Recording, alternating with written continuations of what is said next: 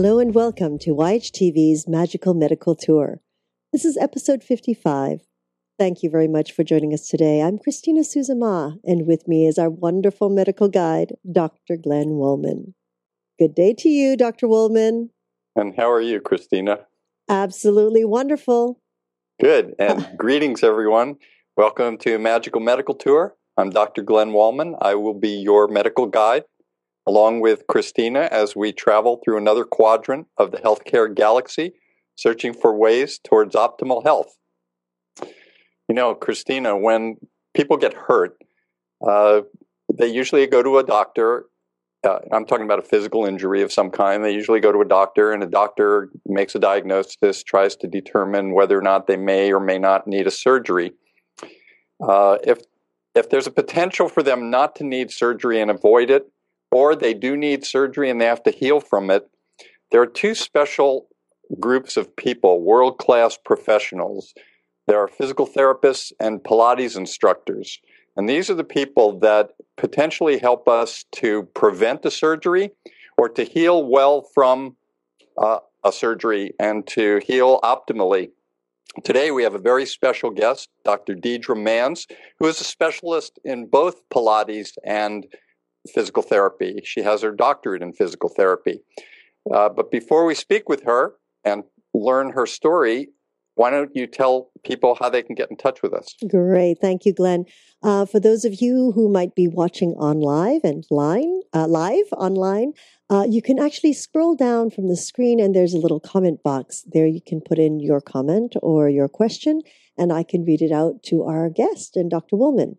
And if you would like to do this personally and ask your question personally, you are very welcome to dial into 323 476 3672.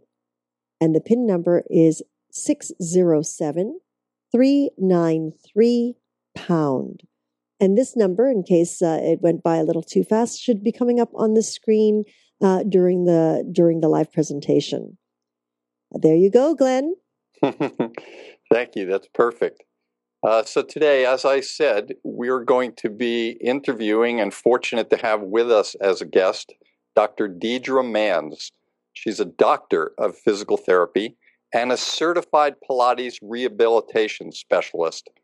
So we have a great story to tell today, and I want to get to it right away. Welcome, Dr. Deidre Manns. Hello, Glenn. Hello, Christina. How, How are you? Hello, Dr. Deidre. How are you? I'm doing well. Thank you. Great. Thank you so much for honoring our community. Oh, it's my pleasure. And thank you so much for having me. Uh, Deidre, as the medical guide, I usually like to tell our audience the direction we may take today. So I want to just start with learning about uh, how you decided to become a healer, when you did that, and how you went about that. Then I want to talk about your profession as a doctor of physical therapy and a, a Pilates instructor. I want okay. to go through that. And then I want to uh, take you on other parts of the journey that have been part of your life. And we'll see where we can combine all of those and see how we learn from each and the benefits and negatives of each of the things that we're going to be talking about today. Is that all right with you? Sounds great. Excellent. So, why don't we start with when and how and why and where you decided to become a healer? And take us up to about the year 2003 to 2004. Whoa, that's a long time. Okay. It sure is. Um, well, um, being a healer probably uh, came from the influence of my grandmother, who was a nurse. And mm. um, I just loved how she seemed to be very passionate about what she did.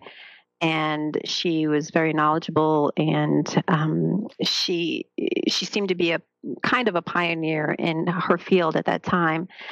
And so i started to really look into medicine as a, a career. And the i guess back in when i was in high school that's when I made a little bit more of a definitive um, uh, choice. I didn't want to necessarily be a physician because I certainly I was like I don't want to be in school for you know ever. but it seems as though I was still in school forever. I was going to say, nice. But um, and then I also wanted to have a little bit more of an interaction with my patients um, versus having, and just that was just coming from my own experience as a patient. You know, when I saw my doctors, even back at you know 19 dot dot dot, um, when they had a little bit more time to spend with us. Um, it just seemed to be a little bit brief. And so i didn't i wanted to find something that was going to be where i can have um, a little bit more contact with my clients or my patients. And i didn't think nursing was it either because when i saw nursing i said well i don't think i'm going to want to be doing a whole lot of blood and gore. So i decided that um, that probably wasn't it. And um, then I was a dancer um, in high school. I went to Montclair High School in Montclair, New Jersey. Go blue! And I went to, and I um, I got exposed to athletic training. Um, somehow, and the uh, the head athletic athletic trainer was also the English teacher at the time, and he asked if I would come and assist him. So I did, and I learned how to tape up sweaty um, feet and knees. And um, at that time, that uh, we were working with the varsity football team, eh, who was number one in the state, by the way. And go blue, go blue. and um, so it just kind of went from there. And he said, "You know what? You should probably look into is physical therapy." And I, I did, and um, it became uh, much more of a arduous journey than I had anticipated, but I made it. And um, that's how I became a healer. So that takes us to probably 1997, which is when I um, got an associate's degree in physical therapy. So I was a physical therapist assistant at that time. I had already graduated um, with a bachelor's degree from SUNY Stony Brook, and I had applied to physical therapy schools in the New York region, New York, New Jersey region. And at that time, it was probably, I remember um, the state university, no, I'm sorry, SUNY, uh, CUNY, which is uh, Hunter School, which is the city university of New York. They had a physical therapy program there. And I remember applying there. And at that time, there was 900 applicants for 30 seats. So the and i'm i'm sure that it's very very um, close to that at this point as far as the comp- the competitiveness to get into physical therapy programs. So anyway i also applied to physical therapist assistant program. I got in went to new york university. Um, when i finished that in 1997 i worked for um, the Hospital for Joint Diseases um, Orthopedic Institute in Manhattan.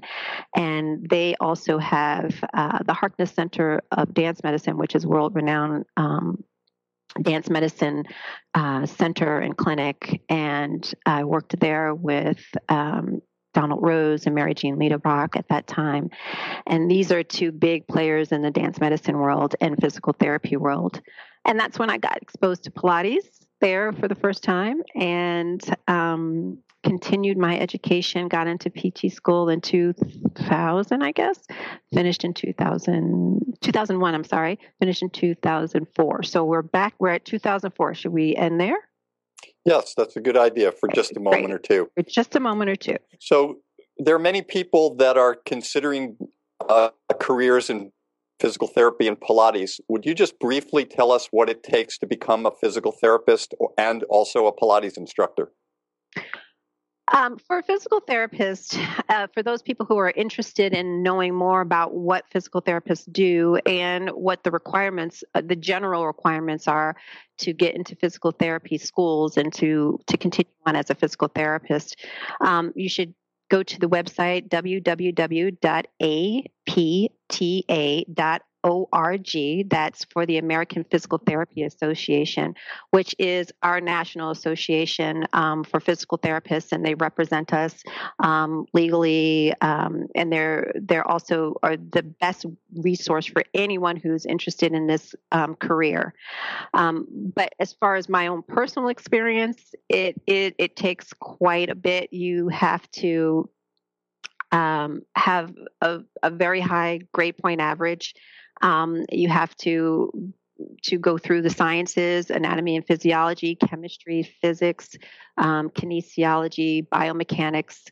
Um, you have to go through calculus, uh, all sorts of all of those hard things that you hard sciences that you have to to go through just to apply to get into physical therapy school. Um, most physical therapy schools are um, about 30 to 50 um, seats per year, and you've got hundreds of people who are competing for those 30 to 50 seats per year. Um, one of the reasons why that is is because if you look at the national statistics as far as best jobs to have in the country, um, physical therapy is often not often. It's I would say it's always in the top ten. Um, so we we we we always have work, and there we always um, are looking for. You know, schools are always looking for great people to fulfill to fill those those spots. So it's it's pretty competitive. Um, that said, that's as far as physical therapy is concerned. Um, as a Pilates instructor, however, um, you do not have to have a college degree. You um, can go to any you can go to any um, Pilates uh, program that might be available to you around your area. The one that I chose and I believe is the best is Polestar Pilates. Um, there you can go to uh, polestarpilates.com um, and you can get information on becoming a certified instructor there. I am currently an educator for that program and it is one of the better programs because it allows it it facilitates clinical and not clinical but critical thinking. And it also has a physical therapy background. The um, ceo and president dr brent anderson is um, a physical therapist and he's been um, he's had that company going for 20 years. So it's a, it's a great program. It's an international program. So if you get certified as a Pilates instructor, you can also sit for you if you go through a program a full comprehensive program you get a chance to sit for the pilates method alliance um, certification and for for anyone who is looking for more information on that you can go to the pilates method alliance.org um, so that's kind of it i hope i answered that's good yeah. Tell us that most of us know what physical therapy is. There might be a few people on the planet that aren't quite sure what Pilates is. Would you give us a definition of Pilates and also tell us how they complement each other and how they differ from each other? A definition for Pilates. Well, that is um, a very interesting question. I often get that question. Well, what is Pilates? Well, it's typically what is a Pilates. So and then I have to do a little education. Um, for those of you who don't know, um, Pilates is uh, Joseph Pilates was a person who developed a program of um, that is a mind body, very much in the sense that yoga is. Um, a mind body connection, uh, where he originally believed that you should be able to control your body with your mind and your mind with your body. So um, he has pretty much come up with three tenets, which is whole whole body commitment, breathing, and whole body health. So that is, and it was a lifestyle for him. And he taught it as a lifestyle, and it continues to be, um, or it should be considered uh, as part of a lifestyle versus a exercise regimen. Um, so what we do in Pilates is that we um, we teach different aspects to help people concentrate better um, on what they're doing to make it very specific uh, make movements very specific and and very tailored and very centered to um, a purpose actually.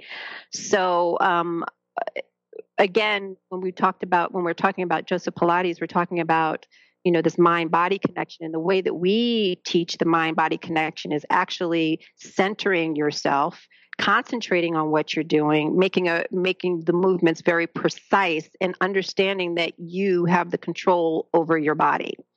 Um, and that's just my opinion. And i'm sure there's there's others that can give you their opinion and i'm sure that you know they might have um, be able to you know take it to a broader level. But in the very essence of what it is you know joseph pilates was a german. He was very he's just like no it's not going to be you know kind of left. It's left. So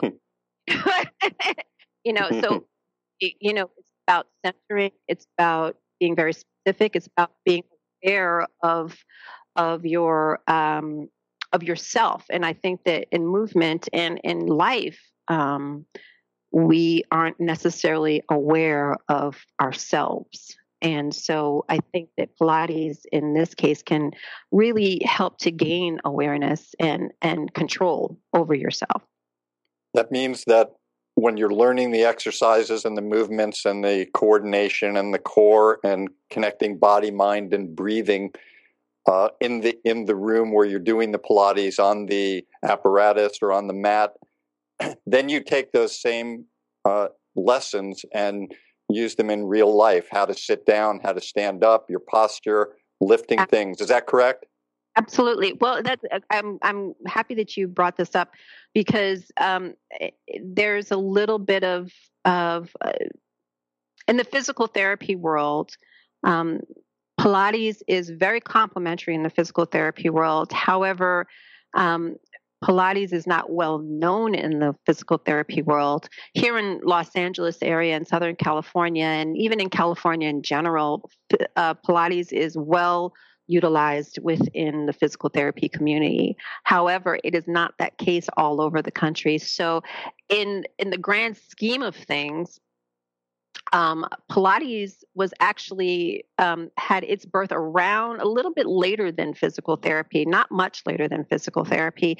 And um, what physical therapists seem to seem not to understand because they don't know is that they think that Pilates is not a functional activity or a functional form of exercise. So mm-hmm. you're about being able to utilize to to have the awareness of the core or whatever eh, the core is what you know everyone equates pilates to but it's so much bigger than that. It's the entire body. The core is um, the foundation that you move upon. So the awareness of movement the awareness and concentration of movement that you gain in pilates does translate into a functional activity and that you know, hey, that, that, means that I don't have back pain when I go from sit to stand because my I'm supported. I know how I'm supposed to hold my posture. I am utilizing my leg muscles and and my flexibility and my strength all as one um, so that I can execute a functional activity. Nice. Uh, basically, you work with a lot of Pilates instructors and you work with physical therapists and maybe get together at conferences and and maybe socially every once in a while. Just as a consensus, what's the what's the one feeling that that therapists and Pilates instructors get from their clients and patients that makes them feel good? What what do they like to hear? Well, I it's very interesting because just like physical therapists, Pilates instructors are, you know, very specific um, about a goal.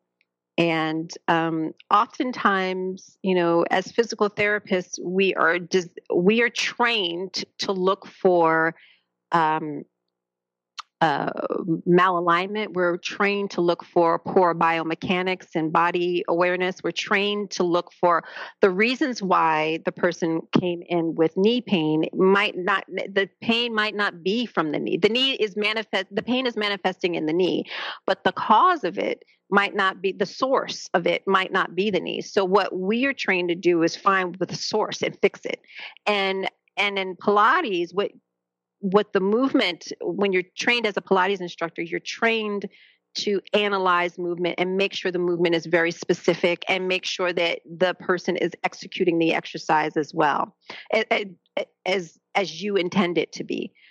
That said what the commonality seems to be is that you know, um, there seems to be this uh, this thought by some clients that you know they feel like they have to perform for us physical therapists or as a pilates instructor and they they seem to be really hard on themselves because they're not doing it right mm. um, but what again what happens is in fact i had a client um, recently that i was talking to and i said you know you really it's okay for you to you know not get it 100% of the time. It's okay.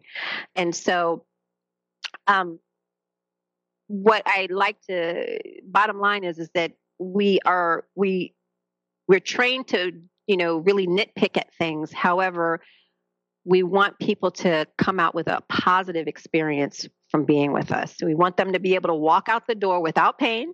We want them to to, to go on and function um, the way that they they ultimately want to function and ultimately achieve achieve whatever goals that they can. So that's you know the bottom line. Even though it seems tough, like tough love, it's really about um, you know letting that person explore and be who they are.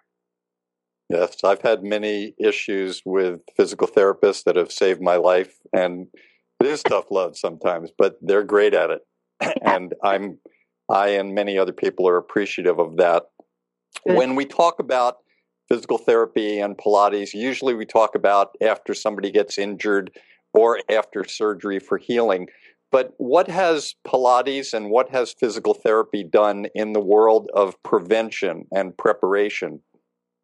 That's a great question. Well, I can, as a physical therapist, um, we are trained to be preventionists. You know, pretty much.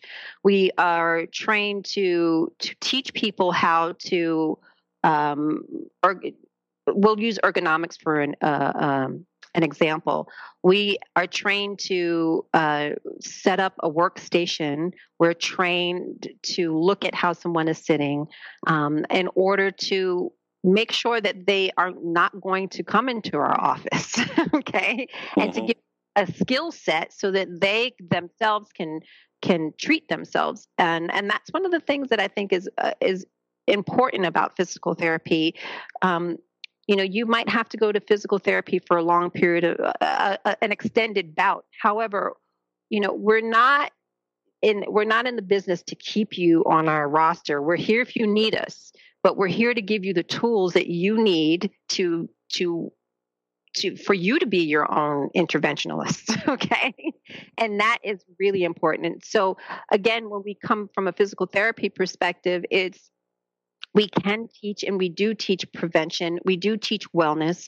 Um, unfortunately, in the scheme of the current healthcare model and insurance payment, um, it's difficult to have that um, be justified in um, for payment. However, we are those this, the group of specialists that that um, should be um, and are starting to really implement prevention and wellness in our programs. From a Pilates perspective, it's all about um, wellness as well, you know, and prevention. Um, there are often times that Pilates uh, people come to Pilates because they've been hurt or they've just left physical therapy and they want to have another program that they're um, going to be uh, some sort of strengthening program that they can have to assist them with getting back to a full function. And they often go to a Pilates studio to do that. Um, and in that way, when the person gets stronger and they learn about their body awareness and they learn about um, the the concentration and and how to utilize their muscles and and joints and nervous system and brain then they can um, ultimately hope to prevent injury as well. So we work very closely together um, and it's very it's it's it's a great marriage in my opinion and which is why i've sought it I agree with that. So, Deidre Manns is graduating, doing physical therapy, doing Pilates, having a great life, and 2005 comes along. 2005 comes along, yes.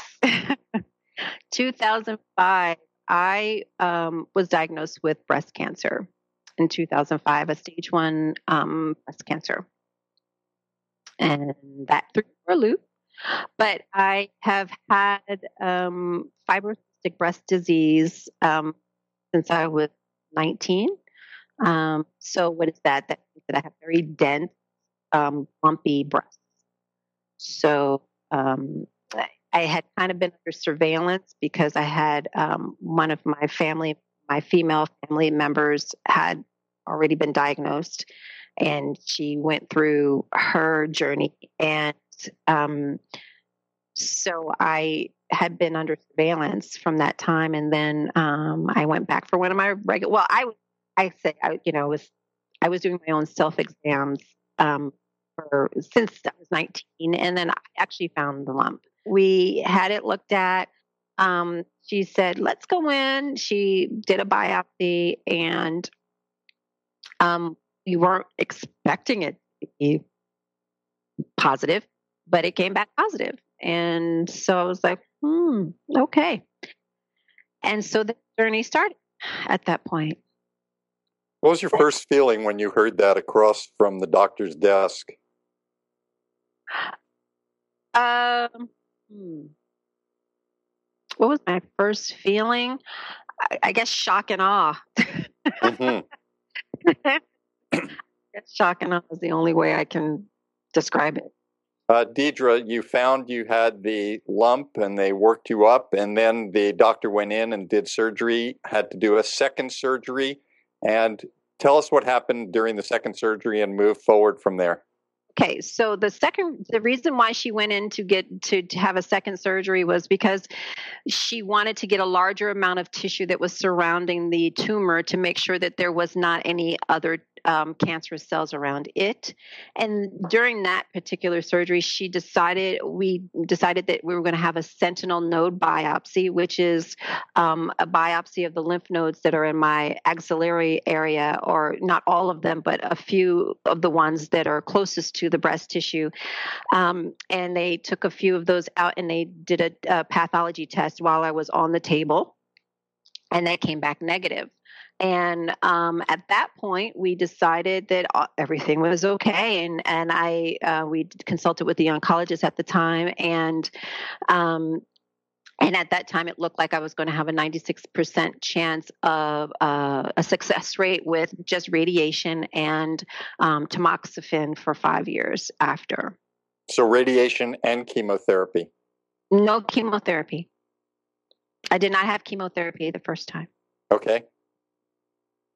Okay.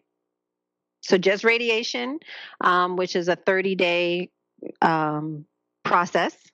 And then after that, I so I went for for five days uh, a week for six weeks, and then after that, I started um, a hormone um, called tamoxifen, or I guess it's it's actually a hormonal therapy um, called tamoxifen, and I took that for five years.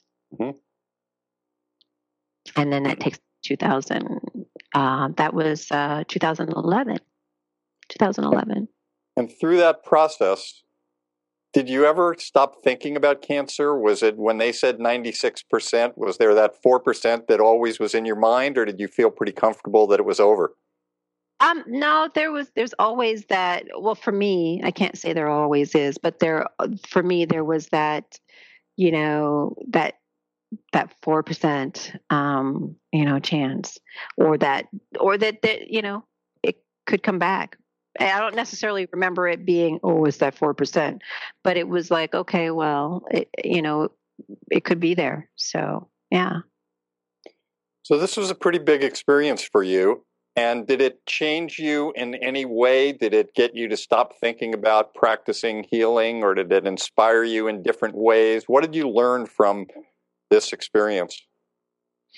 Um, for me, that experience actually was the cause of me to to do a lot of the things that I currently. It, it probably helped to propel me to the West Coast because I had lived in the East Coast for all my life, um, either Washington D.C. or New Jersey, and I um, just decided um, that it was important for me to live life in a different way and explore the explore the world and explore you know life in a different area. So and and as far as healer is concerned did it change the way i felt as a healer? I don't necessarily know that that changed me as a healer. I mean it I'd like to say that it made me more zen or something like that but that's not the case. And i was um you know, I'm kind of a, you know, I'm a, a, I'm a type A personality that's, you know, pretending not to be. But that's pretty zen. but but you know it is what it is. And so i just kept moving and kept you know wanting to excel my career and kept wanting to you know go through all the classes and get all the certifications and you know get the letters behind my name as you know some would say. And um i you know i was very successful at that um so yeah, I just kept going forward. It, it, it, propelled me. I can't say it propelled me forward, but I can say that it it definitely helped. You went from you went from your master's degree to a doctoral degree, didn't you? I did. I did. Um, it, it eh, it was just one of those things. Yeah, I guess. Um, yes, I got a, a, master's of science in physical therapy from Marymount University in Arlington, Virginia, and then um, that was a three-year program, though. And then um, I went back a few years later and got a, a, doctor of physical therapy, a DPT, from the same university, um, and um, so it was part of the challenge. That was part of the challenge for sure. I had gotten a certification in orthopedic manual therapy. I had gotten my Pilates certification by that time. I had my doctorate. I probably had taken, you know, 20 continuing education courses or more um, within a four or five year time frame. So um, I was pretty focused. yeah. on stuff. Are, are all physical therapists are not uh, DPTs at this point. Is that going to be changing?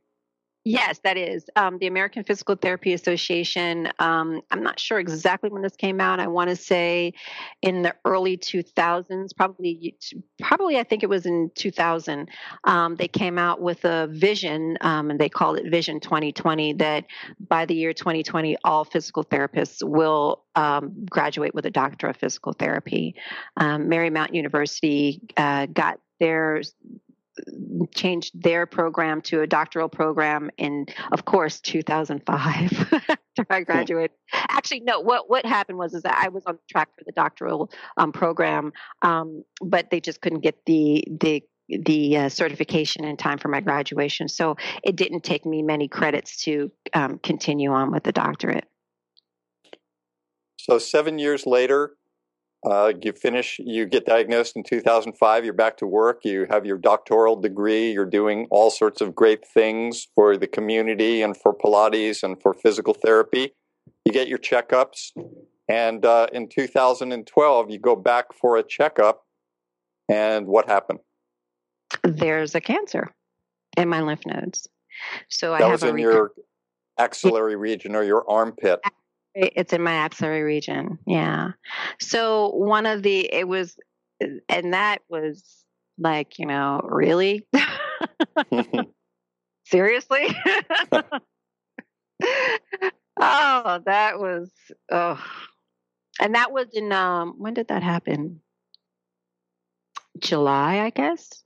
July of 2012. Yeah yeah, that happened. And um, it was surreal. It was a surreal experience, and it was um, um, devastating in some ways um, to manage. And I uh, dug my head in the sand for a, a, couple of months, actually. I was like, this is not happening to me.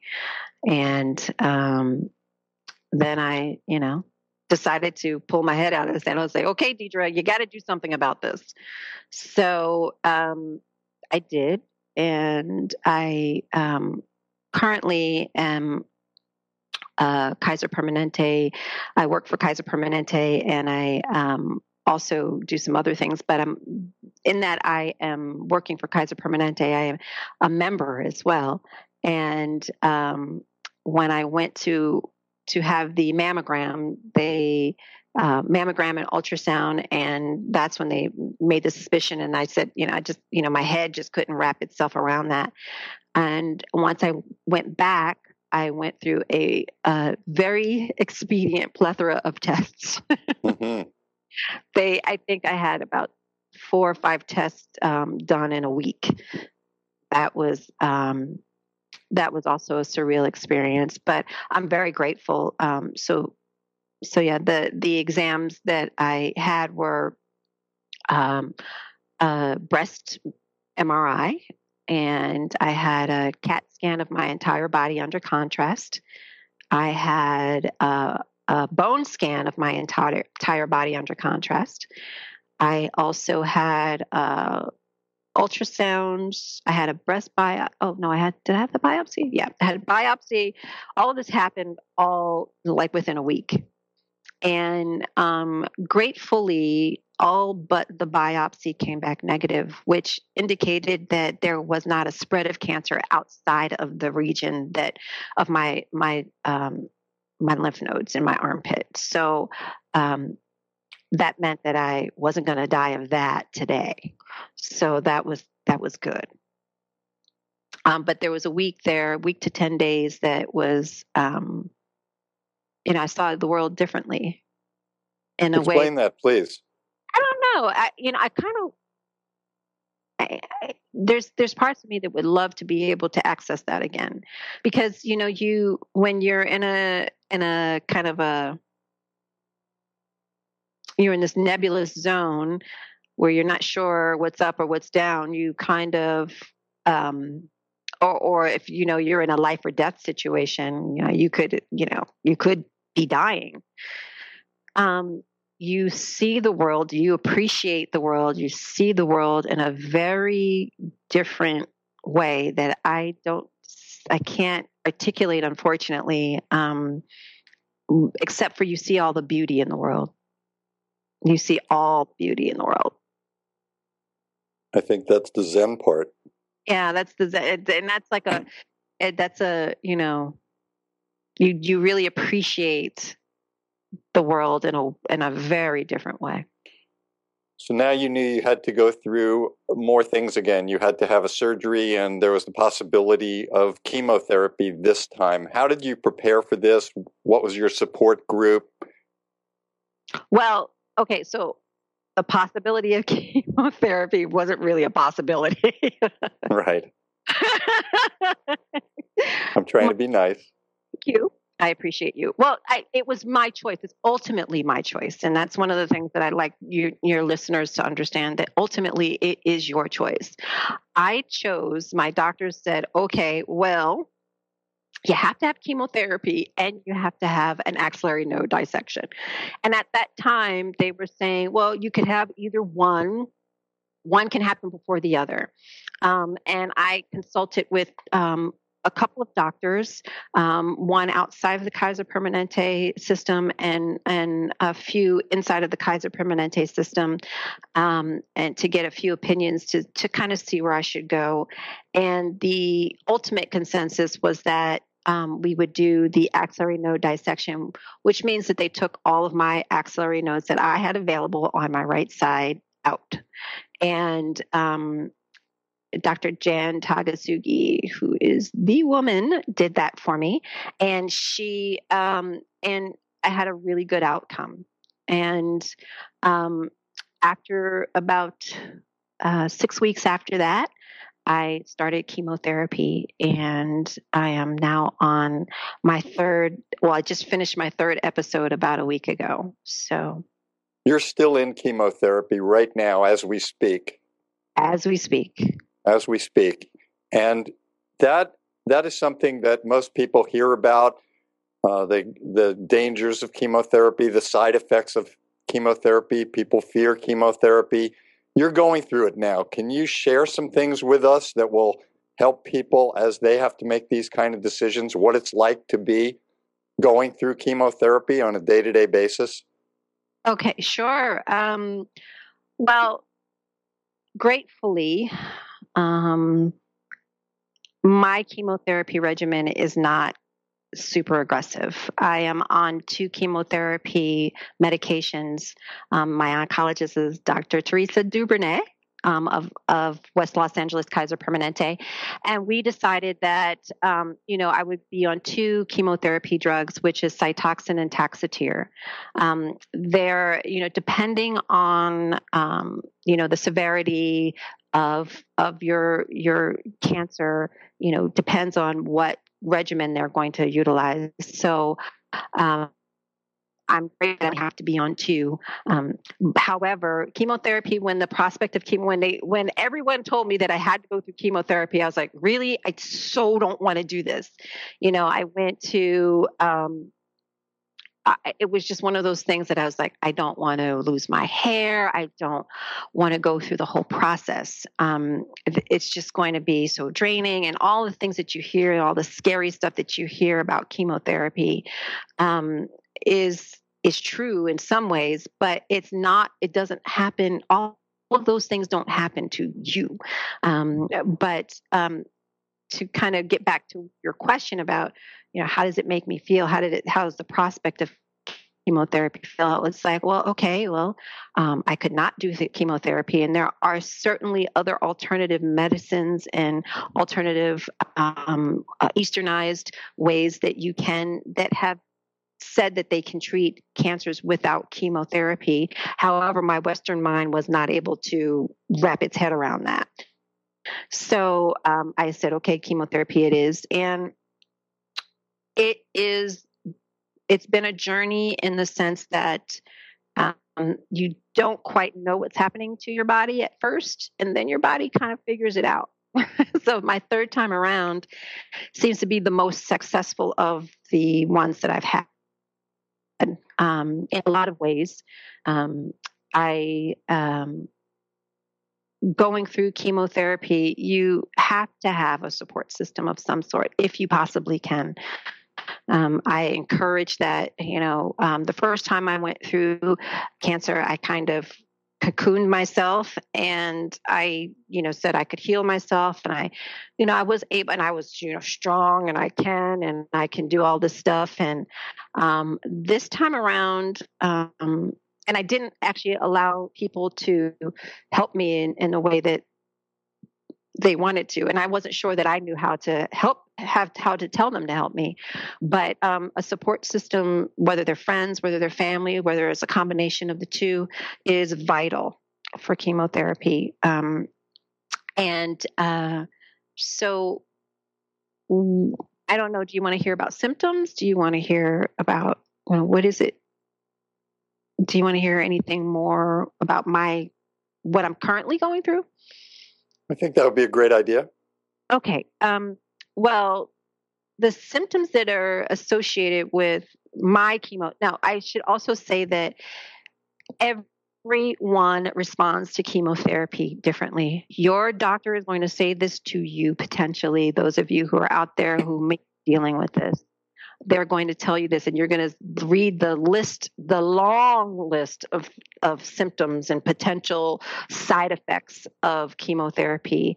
You are going to respond as an individual. You might not have any of those those side effects or you might have some of those side effects or you might have all of them.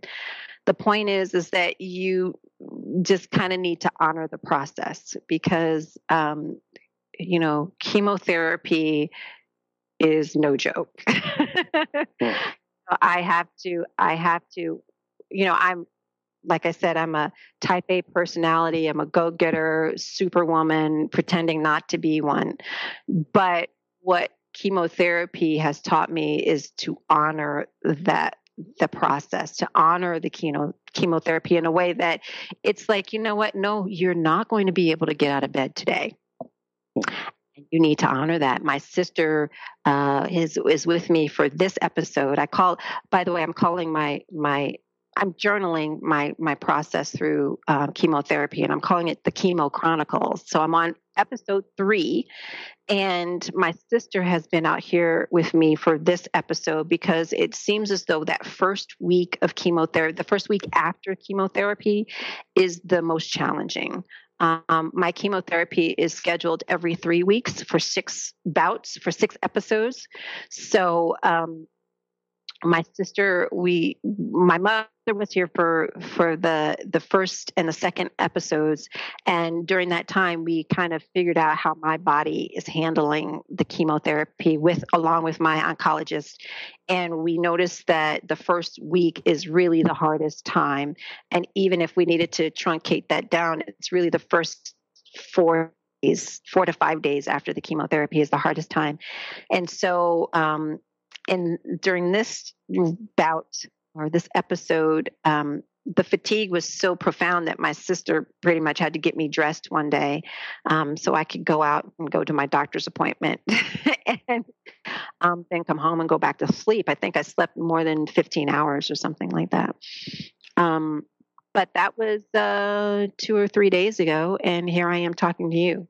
So, um, feeling much more energetic, um, feeling um, you know, like, you know, it's a beautiful day here in Southern California. And, you know, after I get off of, after we finish talk, I'm to, you know, take a little bit of a rest and then I'm to go and do something else for the day. So it's, it's good. Oh, I, yes, my sister's reminding me that what I'm doing for the rest of the day, or one of the things that I'm doing is that I'm getting um, a white blood cell enhanced which come in injection. So um, that is to help to make sure that my immune system stays high enough so that I don't get sick. Because one of the things that happens in chemotherapy is that your immune system, um, your immune system through your white blood cells, uh, really gets hammered, um, and and your white blood cell count goes down pretty low potentially. And mine what we found is mine crashes when I have chemotherapy. So I have to get a couple of these um, white blood cell enhancers um, to help to boost my immune system so I can be a part of the community and I can do things that I enjoy and I can have, you know, two and a half weeks of of the month to be a, a you know, feeling some version of normal. So um, that's important. Anything else? Um, yes, Deidre, it's my turn now. um, Deidre, since your first um, your first bout of cancer in 2005, um, and you were on on the the hormonal therapy basically for the five years, it's almost like once you stop the hormonal therapy, that- that's a great question. I'm so glad you brought that up. Um, it's science is this funny thing, okay? It's alchemy. it's amazing. Funny thing. Um, I stopped my tamoxifen. The, the regimen, the standard of care for tamoxifen at that time was five years to be on the tamoxifen. And I got off in 2011. In December of 2012, the breast cancer panel i can't i don't know exactly what it's called but they have this breast cancer symposium and panel that meets once a you know once a year or so and they come come out with a new study about tamoxifen saying that it, the regimen should now be 10 years versus 5 and it's just you know it's just the way that science is. Mm-hmm. So now the protocol is 10 years for tamoxifen. And, um, and and apparently I, I don't know if my my cancer would have you know i would never know that the answer to that question for my cancer because i'm down a different path because of you know of the timing of everything but you know that said um, cancer research has made leaps and bounds in the last 10 years, I think more than it has in its existence um, in the last 10 years. So, um, as far as research and protocol changes and standards of care, it's really made huge, huge um, leaps and bounds. Um, however, there's still this huge unknown about cancer and breast cancer specifically. I can only speak from that perspective. Um, there's this huge unknown um, that they're still working towards. Um, and, and they're still striving towards, but it's you know they there's it's uh, it's amazing um, as a medical professional to be working with a group of medical professionals um, that you know in general, it's not the group of medical professionals, but oncology in general, as far as breast cancer is concerned, there's still, they still don't know a lot. There's still a lot that they don't know. And I think actually, I just was listening to NPR recently, and they just found four more genetic markers for breast cancer um, in this last month that would indicate a woman's breast cancer is due to uh, a genetic cause. So things are moving forward. It's just, you know, I'm, you know, it's my path. This is, I'm on a different path. Mm-hmm, mm-hmm. And and during this time, um, did you change your? I know you didn't. You were very clear about not going into the other forms of medicine or philosophies. Um, how about just uh, your uh, simply changing your diet? Yet, you know, I have had quite a few friends that have dealt with breast cancer, and as you say, I've seen them go through chemo and all these different levels, as you mentioned. you know, from not, you know, really being totally affected to not being able to even step out of bed or roll out of bed the next morning. Um, for yourself, did you uh, were you did you change your diet or oh. nutritional Yes, thank you so much. I'm, I'm so glad that we're talking about it. So, you know, with this recurrence, I said, okay, well, you know, well, first of all, I should say, you know, the statistics are that 5% of all breast cancers can be related to a genetic cause. The other 95% is environmental. Okay. So, um, or, or something. Okay, so we're talking about environments in general. We're talking about external environments and we're also talking about internal environments because there's this there's you know the thought is is that there's this you know kind of perfect storm activity that creates you know the proliferation of cancer cells um, um, so in that this with the recurrence i said okay well something's got to give. I got something's got to give. Even though I am going down a westernized route, I am also implementing um, easternized medicine. I am also um, working with a nutritionist. Um, Lily Padilla here in Los Angeles, who is also an ovarian cancer survivor, and she is um, helping me with with changing the way I eat food, foods I eat, um, and what the, the, things that I drink, the things, um, my lifestyle. I'm also doing acupuncture, which I cannot say is um, I can't say more about acupuncture. I believe it's, it is helping me. It's not, I, am not in, in any significant pain. I don't go to acupuncture for pain management. I go to acupuncture for immune support, actually. She helps uh, to build my immune system. She helps to kind of chill me out a little. um and and you know i i get into these i i believe that it's imperative for um, those of those people who are seeking or who are going through chemotherapy to really seek out acupuncture as an adjunct to what they're doing. And also you do need to change your diet. Um, the westernized the westernized uh, uh, Oh, I can't say westernized. The the general consensus in medicine is that if you have a heart, a heart healthy diet, you're in a good place. Okay. Um, however, there are lots of studies that are not uh, in Europe and in other countries that are um, indicating the level of sugar in your body um, as being a feed uh, a feed source for cancer, and um, so one of the things that I am striving for. I'm not as successful as I'd like to be, but I'm working towards that. Um, is to really cut out the amount of a high level of sugar in my diet. Um, and I am um, exercising. I've always exercised, but on the days that I can, I exercise, I do something. Um, and um, so that really and the mind body connection. And so so when you're talking about eastern philosophy um, meditation has been a huge huge part of of helping me um, stay uh, I, I, don't I don't necessarily want to stay because it, it ebbs and flows. My emotions ebb and flow, and that's something that happens with chemo as well.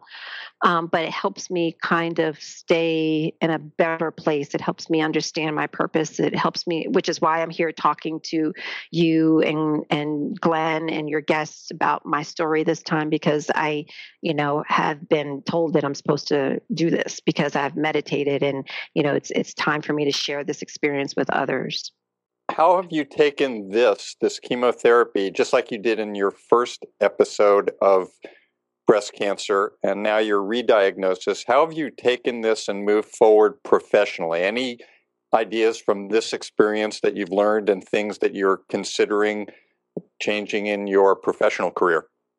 Absolutely. Thank you. Um, I am and currently in research and development um, for some programs that are going to be based for cancer patients. And um, at this point, I'm looking to develop a uh, Pilates program that is based for um, cancer patients in general. Um, but I think that, you know, looking at breast cancer patients is probably the first um, place that I'll go with it. When I started doing some research on the topic and just breast cancer in general, it is such a huge topic. It's so vast. Um, so it's almost as if I'm um, creating something out of this void, not void, but this just this huge amount of information. And so the research and development for me is is you know from my own experience, and I'm also you know hoping that I'll be able to work with some other um, some other people who are currently going through chemotherapy or have recently gone through chemotherapy therapy to to you know implement some pilates programs some rehabilitation programs. There's, there are rehabilitation pro- protocols for physical therapy um, for um, breast cancer because one of the things that occurs uh, there's a few things that occur with breast cancer. Um, post surgically you will have um, pot- uh, potentially some arm and upper extremity stiffness and range of motion deficits and strength deficits. You might also um, get lymphedema. You might your your cardiorespiratory system will be impacted because you you know are in this kind of sedentary state. Um, so there's many things, many avenues as a physical therapist we can I can look at and and and to create a program that would be successful for um, breast cancer patients specifically. Excellent. I think uh, we'll all benefit from that. We're speaking with Deidre Manns, a doctor of physical therapy and a certified Pilates rehabilitation specialist, and someone who is going through uh, dealing with cancer. I wonder, just like we ask all of our guests, Deidre, mm-hmm. for a specific health tip. That's something that you have come up with in your life, be it in your experiences now or in physical therapy, that you would like to share with our viewers? Well, my biggest health tip for, and it's not mine, but I do, and I'm I am not affiliated with this person. Um, but this book is called Chemo Secrets for uh, Chemo Secrets to Thriving. Um, it's a it's a, less than a hundred page book um, and it has been the best thing that has happened to me during my chemotherapy experience because she does, she is a breast cancer survivor. Um, however, the author is a breast cancer survivor, and the author is Roxanne Brown. Um, she it's very lots of pictures really funny stories but she gives lots and lots of tips about thriving through chemotherapy so it's something that your family can read. It's something that you should read so that they understand what's going on with you and that you also understand what's happening to you and that you're not in it alone. Um, the other thing that I would say is um, more importantly um, than that is to really seek out a support system. You have them around you, there's people around you that want to help you. And if you let them know, um, and you let them know that they need to be on your time. mm-hmm and that that that both parties, both you as the patient and the person who's going through chemo and the person who's helping you, the the primary requirement is that you both check your egos at the door. Um, you know, you as the the person who's the receiver needs to check your ego and say, okay, I need this help. I need my my sister. I'm 44. My sister had to put my socks on. Okay, um, and my sister walked in the door and said, it's okay. I'm going to put your socks on. When my mom was here, she was, you know, talking me off the ceiling at two o'clock in the morning because I was hmm an anxiety attack because I didn't know what was happening to me. Um, and so she was able to do that. And, you know, if I asked her to do anything for me, she would have. And she did. So, um, so please, you know, just seek out a support system. Those are great tips. I would like yeah. to say that I just uh, lost a good friend to breast cancer, and he was about 62 years old. So I wonder if you have a quick piece of advice for men and women in terms of checking yourself and follow ups and examinations. Thank you. Yeah, um, it is important that everyone eh, breast cancer in men is less prevalent than it is in women. Um, every, you know, one in eight women will get breast cancer each year. So that I think turns into about 12 0.5% of all women in the United States will get, you know, breast cancer or be diagnosed with breast cancer in a year. So that's a, that's a pretty big statistic. Um, men, it's less. Um, so, however, it is in, imperative that you, as women, um, do your self exams and you also um, make sure that you are uh, doing them on a monthly basis. You teach your daughters how to do it, or you go to the gynecologist to make sure that they know how to to teach you and your daughters and your sons how to to check for lumps in their breasts and to to get things checked out immediately. Um, the standard of care is changing. The the the diagnostics are changing. Um, things are moving very fo- things are moving forward, and it's it's you know, early detection is the cure, actually. Nice. I, I, or I wouldn't say cure. I would say it's the best prognosis. Early detection is the best. You've got you've got better outcomes when you've got an early detection. Um, it's when you don't have the early detection and things get a chance to manifest to a larger level that the outcomes are not as good. Thank you for that. That's really good advice for everyone. I am planning on having uh, some breast and cancer specialists on future shows, so look forward to that. This time, I'm very grateful to our special guest, Dr. Deidre Manns, for sharing her wisdom, her expertise, and her experience with us. While we were planning this show, uh, we weren't even sure if we would be able to go ahead, but she was so courageous in dealing with the chemotherapy for the sake of our audience to give this information. There's a special thank you for for doing that, and also to your sister uh, who made sure that this show went on today, and to all of your support system. Thank you. Uh, I would like to thank all of my healers and all of my teachers for allowing me to be on my journey. And I look forward to being with all of you again with Christina as we search another quadrant of the healthcare galaxy. Until that time, I wish to thank you very much, Deidre, and I look forward to seeing everyone next week. But until then, I wish you all optimal health. And again, thank you so much, Dr. Deidre Mann, and your wonderful, loving support team that you have. As we said earlier, uh, in before we started, what goes around comes around. So I do believe that you've built that support system around you a long time ago. Thank you. Thank you. I mean, I've got, you know, friends and boyfriends too that are, you know, boyfriend. Be careful. Uh, yeah, no, no, it's, you know, my boyfriend cut my hair. So it's, you know, it's, it was a special time. So thank you so much. Wonderful. We would like to thank each and every one of you for joining us in this new platform of education and information. We're grateful for your continuous support and look forward to hearing your feedback on how we can serve you better. We invite you to join us live every Tuesdays for Magical Medical Tour at 10:30 a.m. Pacific Time, 1:30 Eastern Time. Wednesdays for Trinity of Life at 11 a.m. Pacific Time, 2 p.m. Eastern Time, followed every other week with Flowing into Awareness with Anatara.